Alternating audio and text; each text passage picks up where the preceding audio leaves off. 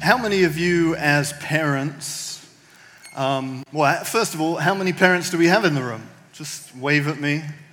Okay, perfect. That's great. How many of you, as parents, want good things for your kids? It's the same as in the first service. There are fewer hands for that question, and I, I'm, I am confused about that, I just have to admit remember some of your kids are sitting beside you. How many parents in the room want good things for their kids? Okay, that's, that's good. No, I, I, I know you do. And the fact that you want good things for your kids, that I do as well, it's not a coincidence. It's not like a fluke that that's the case, that all of us want that. It's because God, the Heavenly Father, has placed that desire inside of us a little piece of his heart is on the inside of every parent. And we don't always communicate and represent that well, do we? Some of us have had fathers and parents, but fathers in particular, who have done a great job of representing the heart of God. An imperfect job, but a great job. Some of us have experienced parents and fathers who have profoundly misrepresented the heart of God. But that does not change what God's heart is towards each one of us. He is good and He loves us and He wants what's best for us. We're going to watch uh, another short video in a moment, and it communicates just how significant, just how important that parents, but particularly fathers, are in the role of our children's lives. Let's watch this video together.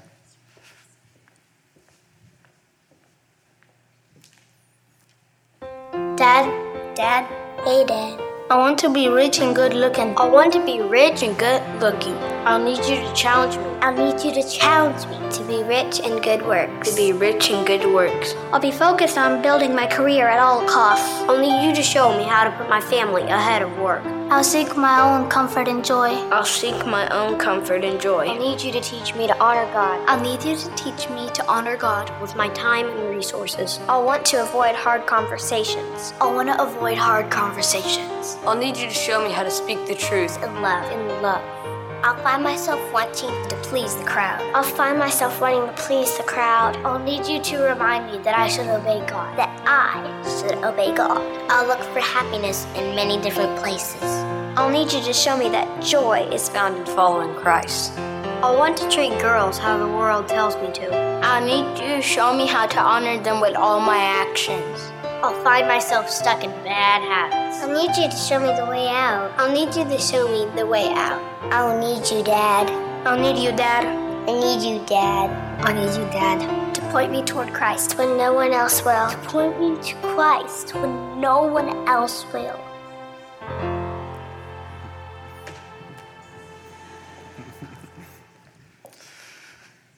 Fathers matter. Um, our role in the lives of our children matter. Maybe when you were watching that video, maybe it, it touched your heart and stirred you to just take it more seriously the role you have as a dad. Or maybe as you watched that, you found yourself feeling some very different emotions and, and wishing that you had had a father, that you have a father that did that for you. Here's the thing God is even the father to the fatherless. Even when we have fathers in our lives who have profoundly misrepresented God, God is still able to be a father to us. And that is why the body of Christ, the family of God, is so important. Because in this family, there are many fathers. And there are many people who have the opportunity to communicate the heart of God to us. And God wants to do that for you today through other relationships in your life. We do want to help our children make great choices.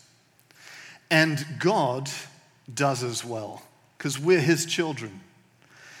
And the passage of scripture that we're going to look at this morning reveals just how much God wants us to experience good, to experience life, and to experience blessing. Would you go with me to Deuteronomy chapter 30? We're going to read from verses 15 to 20. It says this See, I have set before you today life and good, death and evil.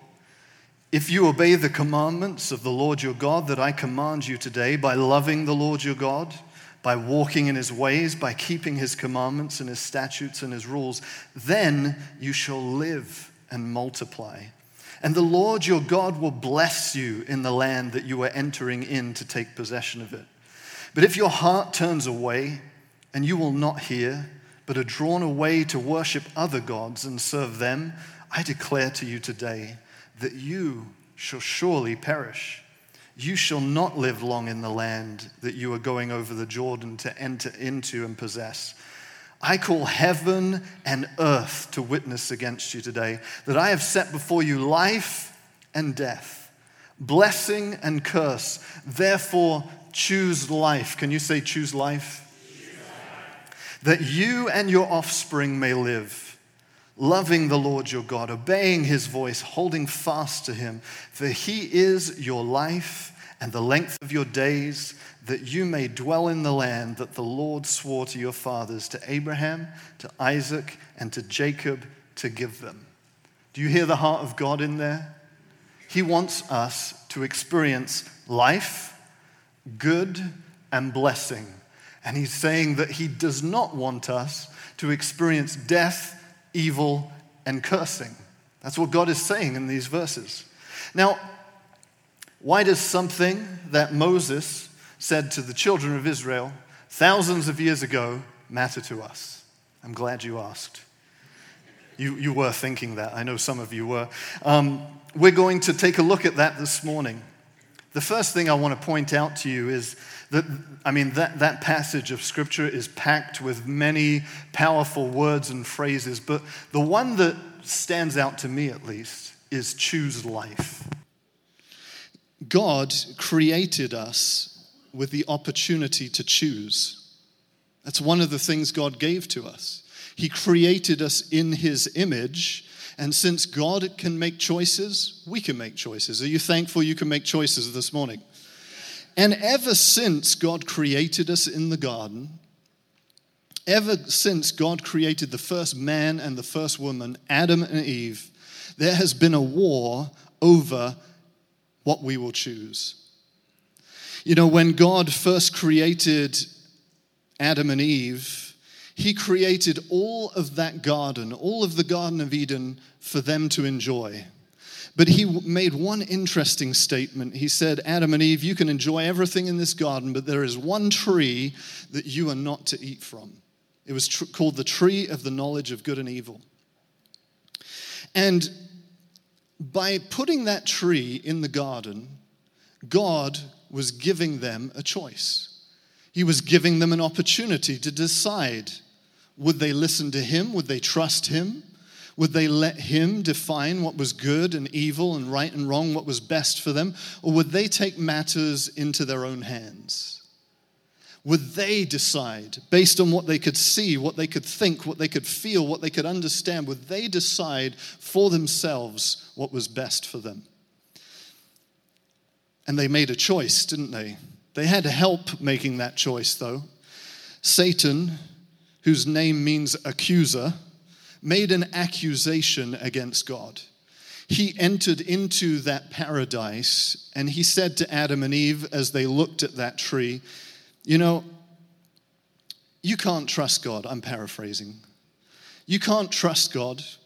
He's actually withholding from you. He doesn't want you to eat from this tree. He doesn't want you to experience the blessing of eating from this tree because he is withholding something good from you. In fact, if you really want to know Adam and Eve, this is the best tree in the garden. Don't ask me how I know that, but it is the best tree in the garden, and you, you really want to have some of this fruit because when you eat it, I know God said you'd die and everything, but that's not the case.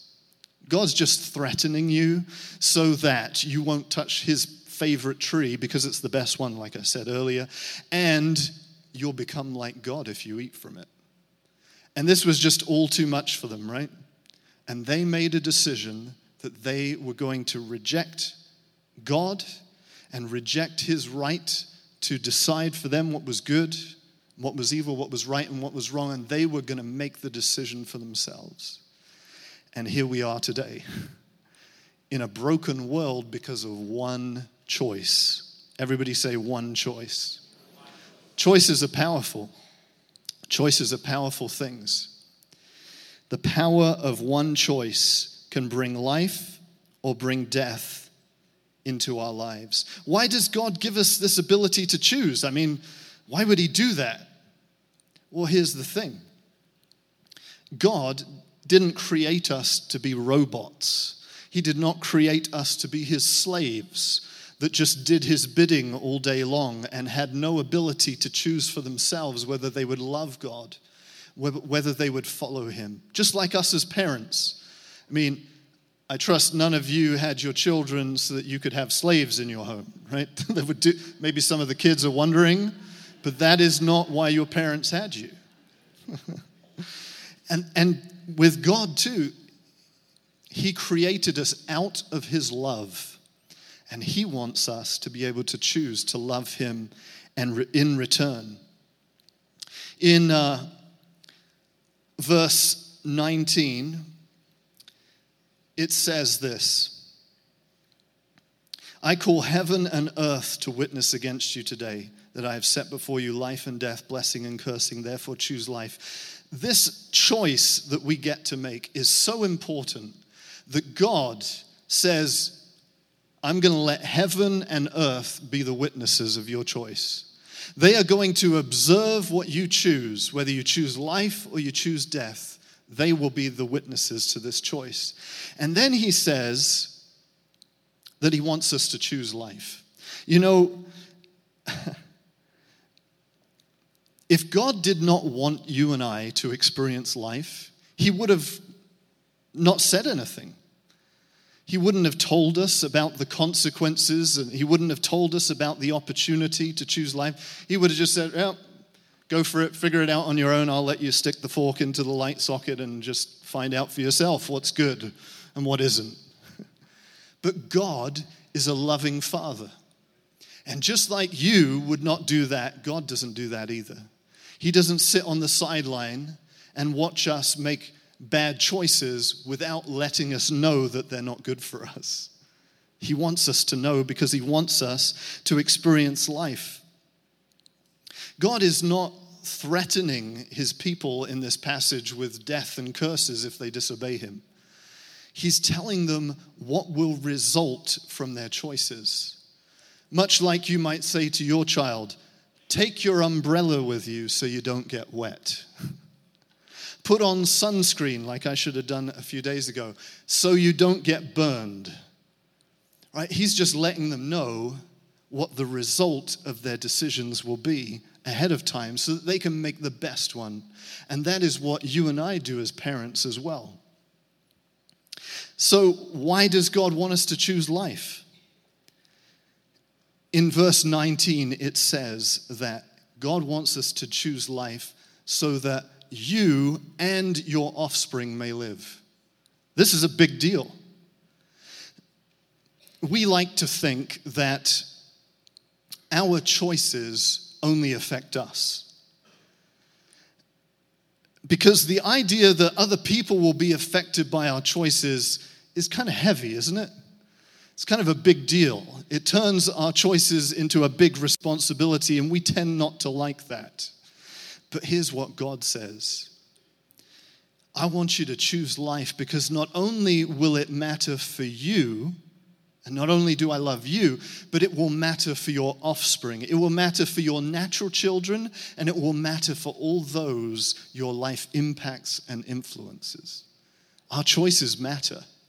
God wants us to choose life because He loves us and He loves those our lives impact. So, how do we choose life? I'm glad you asked. That's what I'm getting to next. You're so quick.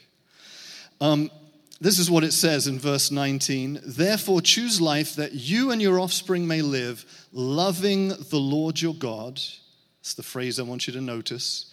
obeying his voice, holding fast to him, for he is your life and length of days. The first word that I want you and I to pay attention to here is the word love.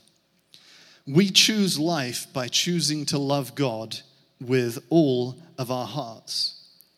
See, choosing life does not begin with following rules. Choosing life does not begin with obeying commands. Choosing life begins with knowing you're loved by God and therefore loving Him in return. In other words, the basis, the foundation of choosing life is a relationship with God. That's what He wants for you and I to experience is a relationship with Him. He wants us to know Him. He wants us to love Him. And the reason we love Him is because He first loved us. That's what 1 John 4 says. We love Him because He first loved us. That's where choosing life begins. Because if you don't believe that someone loves you, are you going to listen to them? I don't think so. You might, in fact, run in the opposite direction. You're going to reject them. You're going to avoid them. You're not going to listen to them. But when you and I know and understand that God loves us, it changes everything. And until we find that out, we will have a very hard time listening to his voice.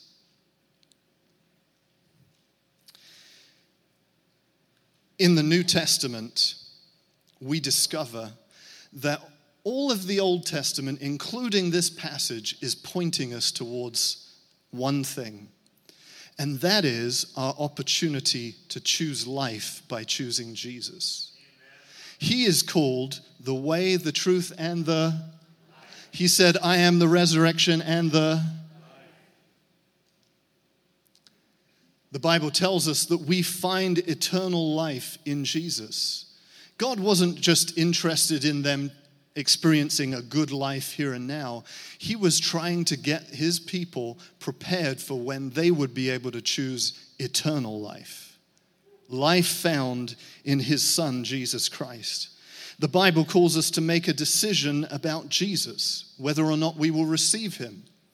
He said to the Pharisees one day, the religious leaders, the people, the Bible scholars of the time, you search the scriptures, you you know, you memorize them. They would memorize books of the Bible in order to become Pharisees and Sadducees and scribes.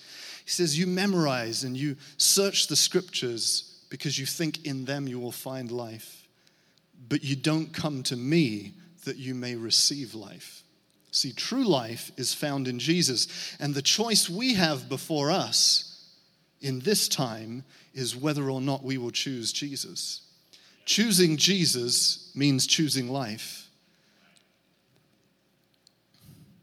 When we make a choice to choose Jesus, we are answering the accusation of the enemy in the garden.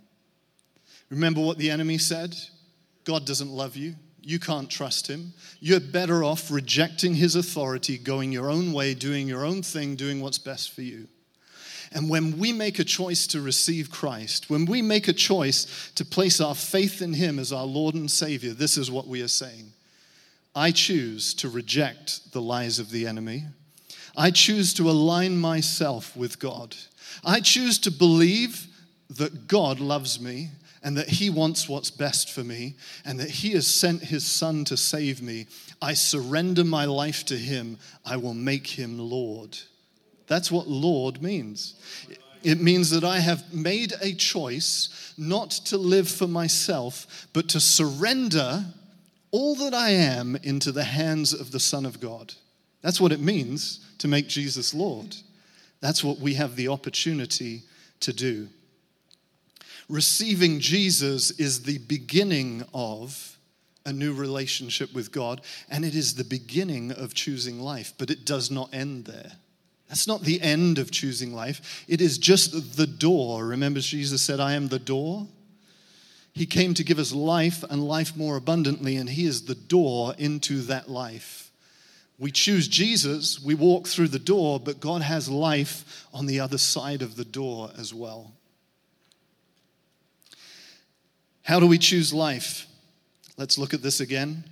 Therefore, choose life that you and your offspring may live, loving the Lord your God. Now, listen to the next phrase obeying his voice and holding fast to him. For he is your life and the length of your days. The second word that I want you to see here is the word trust. We need to choose, if we're going to choose life, we need to choose to trust God completely. Can you say, trust God completely? You know, as a father, one of the things that I want for my kids more than anything else is they will trust me. Is that what you want for your kids as well? You know, we have the benefit of many more years on this planet than they do. We've experienced more things, we understand more things. We don't understand everything, and we are flawed and imperfect, and we make mistakes. And all the parents said, Amen. It's true. But we have an advantage. We can see some things they can't see. And so, what I want for my kids is that, especially when I tell them I want them to do something they don't understand, that they would trust me. That's where trust begins. See, if you agree, well, what's the choice? You already made up your own mind, right? You think you understand, you think you know, so you're not you're just trusting your own judgment. It's in those moments when we don't understand, when we don't see that we find out if we trust. It, this really shouldn't surprise us when it comes to God. After all, He is omniscient, which means He knows everything. Anybody else in the room know everything? All right. Thank you for your honesty. Yes, we do not know everything. So it shouldn't surprise us when we come up against something that God says we should or shouldn't do, and we're like, uh, this doesn't make sense to me. It looks good to me, right? Like that fruit on the tree of the knowledge of good and evil. It looks good to me. looks like it could make me wise. It looks like it's tasty for food, right? we stand before the tree of the knowledge of good and evil every single day, multiple times a day, God says, This is what I want you to do because it will lead to life. And we stand and look at the fruit and we're like, Ah, God. It looks good to me. But we have to learn to trust because God sees things we don't see, He knows things we don't know, and He loves you more than you love yourself. He loves me more than I love myself. And so God says, Will you trust me? Every temptation to disobey God is first a temptation not to trust Him. Every temptation to disobey God is first a temptation not to trust Him. That's what the enemy was doing with Adam and Eve in the garden. He was undermining their ability to trust God. When I know what God says and don't do it, it's because in that moment, concerning that thing, that choice, I trust my judgment more than His. That's the bottom line. If we're going to be honest about it, we're going to look in the mirror and say, that's what, it, that's what this amounts to.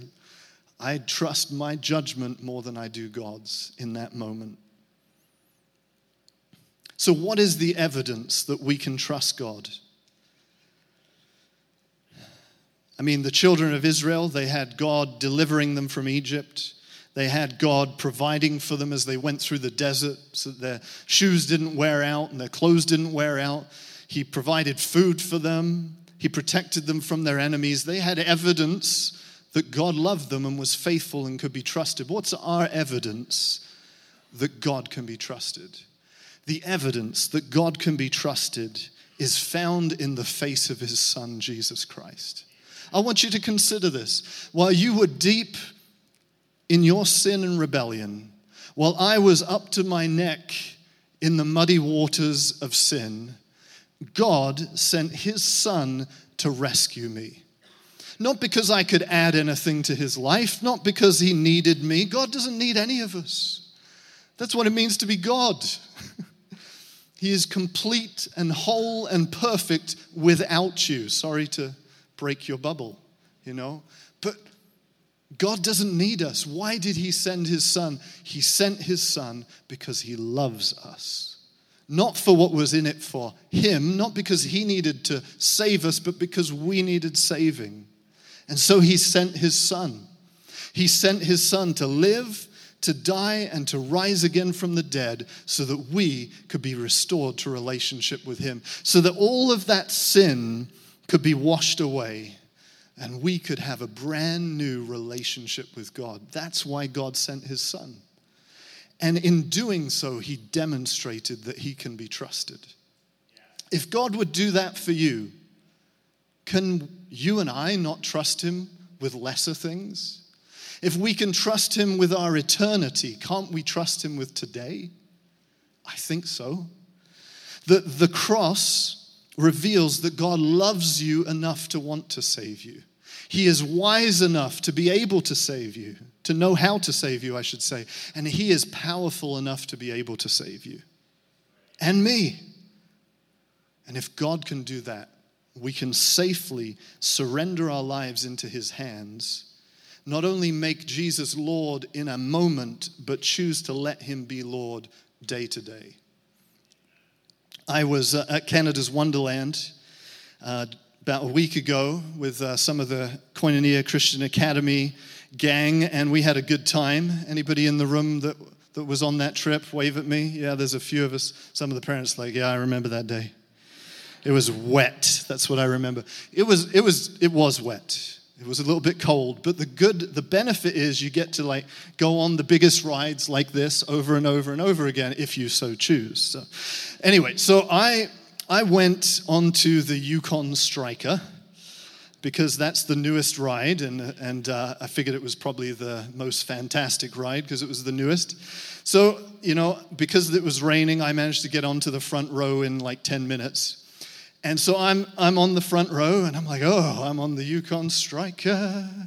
This is brand new ride. Look at me. As we're going up, I'm like,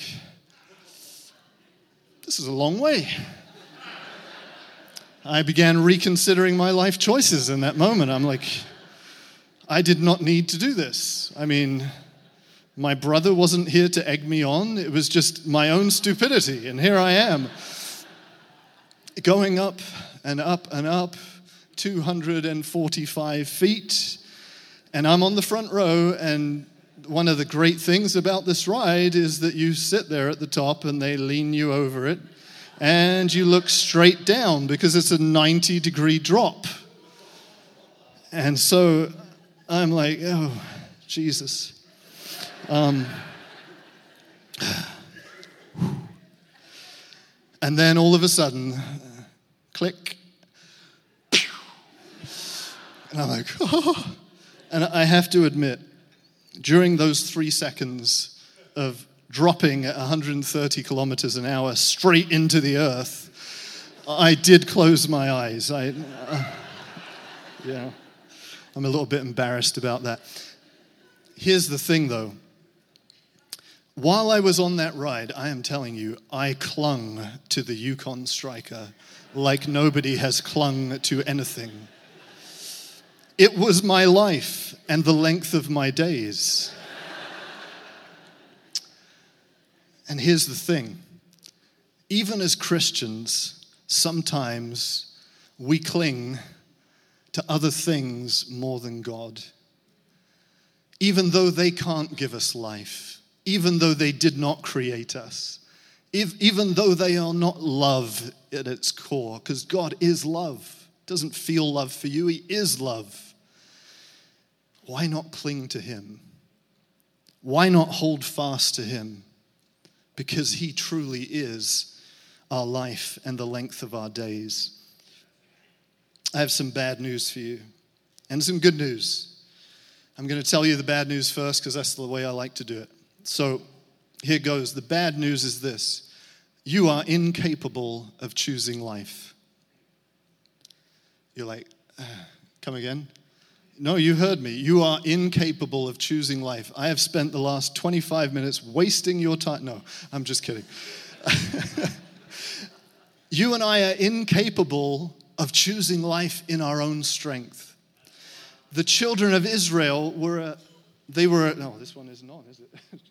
um, the children of Israel were, were like a, a pilot project, a test group to demonstrate to them and to the entire universe that trusting God, choosing life, loving Him with all of our heart, obeying His voice, and clinging to Him is not possible in our own strength. And why is that? It's because of the problem with the human heart. See, the moment that Adam and Eve chose to disobey God and reject Him, something profound happened. Their heart got polluted with the nature of the enemy, with the nature of the accuser, the nature of the one who put them up to it.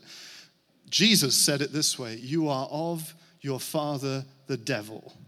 In other words, his nature ended up getting inside of us that nature that wants us to go our own way, do our own thing, make our own choices, push God aside, live independently of Him. That is inside of us.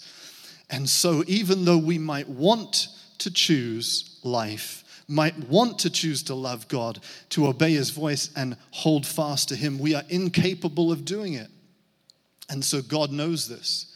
And in the middle of the chapter, in fact, towards the beginning of chapter 30, in verse 6, it's like God walks through this process and says, You know, I've been faithful to you, and so you can trust me, keep the words of the covenant.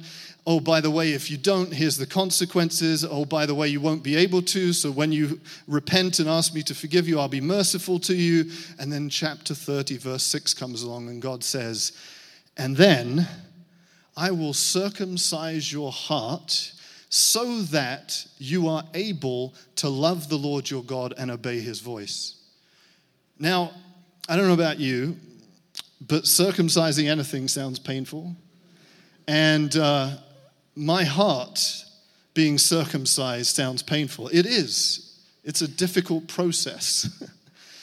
but here's what happens when God when, we, when you and I choose to put our faith in Jesus Christ and surrender our lives to Him, God does something. He reaches into your heart and He gives you a new one.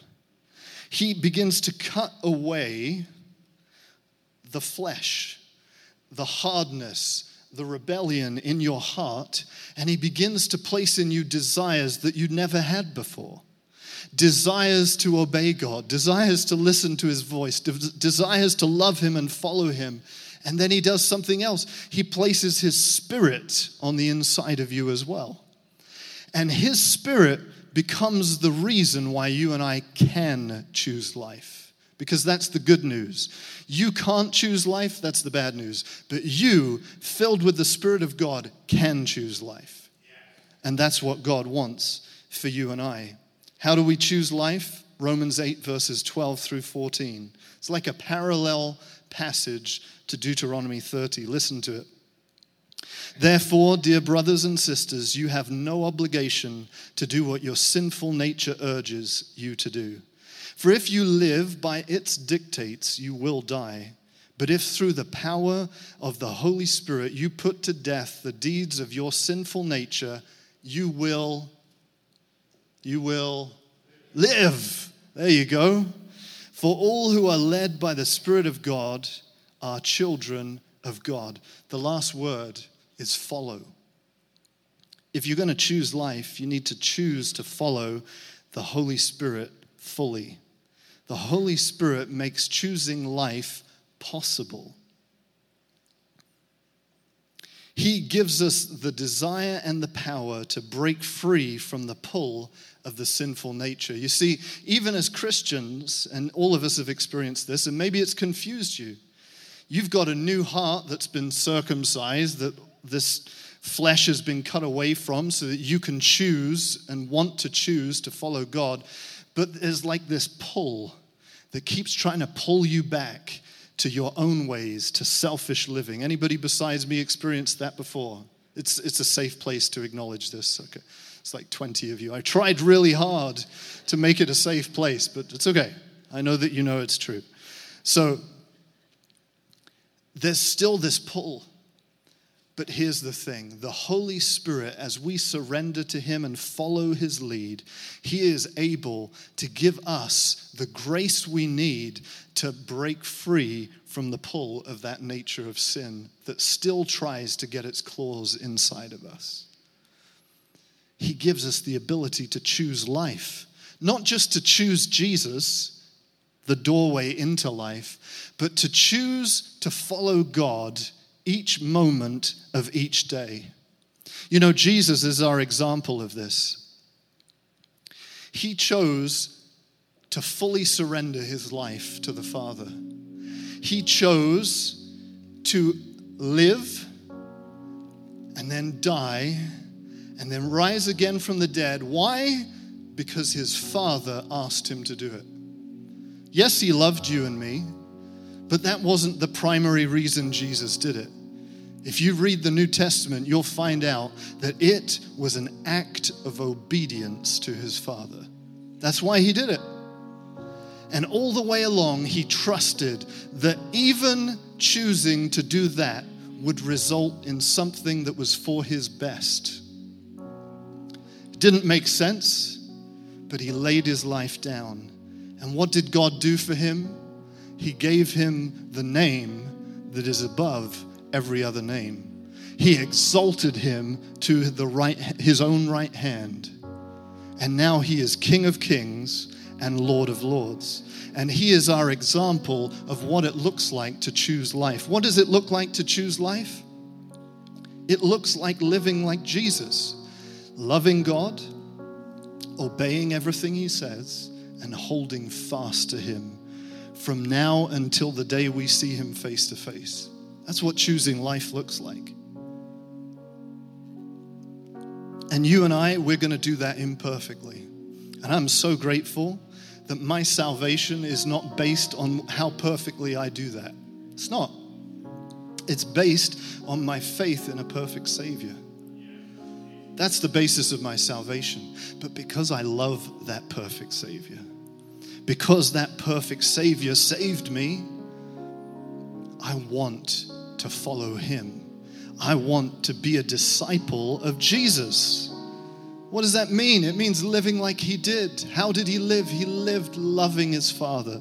He lived obeying his voice. He lived clinging to him because he was his life and length of days. And to be a disciple of Jesus simply means we have the same perspective and we aim to do the same thing. And we can do it because we have the Spirit of God on the inside of us. We are not left to our own willpower and our own strength. We have the Spirit of God on the inside of us. That's good news, isn't it? The last thing I want to mention to you is this. In the passage, it tells us that God wants us to choose life today. Maybe you chose life yesterday. That's, that's great. Maybe you haven't yet, but you're thinking, oh, tomorrow. Tomorrow I'll choose life. This choice is too important to put off to tomorrow or to someday. The choice to choose life. Why, why would we delay choosing life if we really believe that God loves us and can be trusted? The only reason we wouldn't is because we haven't yet come to that conclusion. And if you're not yeah, there, there, there yet, Look at the gospel. Look at what Jesus did for you. Maybe you haven't yet chosen Jesus. That would be the best way to begin choosing life today, to surrender your life to Him. Or maybe there's something God has been talking to you about, something that God has been putting His finger on, and it's not making sense to you. And you're fighting and you're struggling with the idea of trusting God. I trust that today you've had a glimpse into the heart of God, I encourage you, He can be trusted. You are safe to follow Him wherever He leads you because He loves you and wants what's best for you. Amen. Heavenly Father, thank you so much for all you've done for us. Thank you, Jesus, for laying down your life for us. You chose death so that we could have life. And we thank you for that today. I pray for everyone in this room that they would have a deeper understanding of your love for them and that each of us, day by day, moment by moment, would surrender ourselves to you, learning to love you with all of our heart, trust you completely, and follow you fully. In Jesus' name, amen.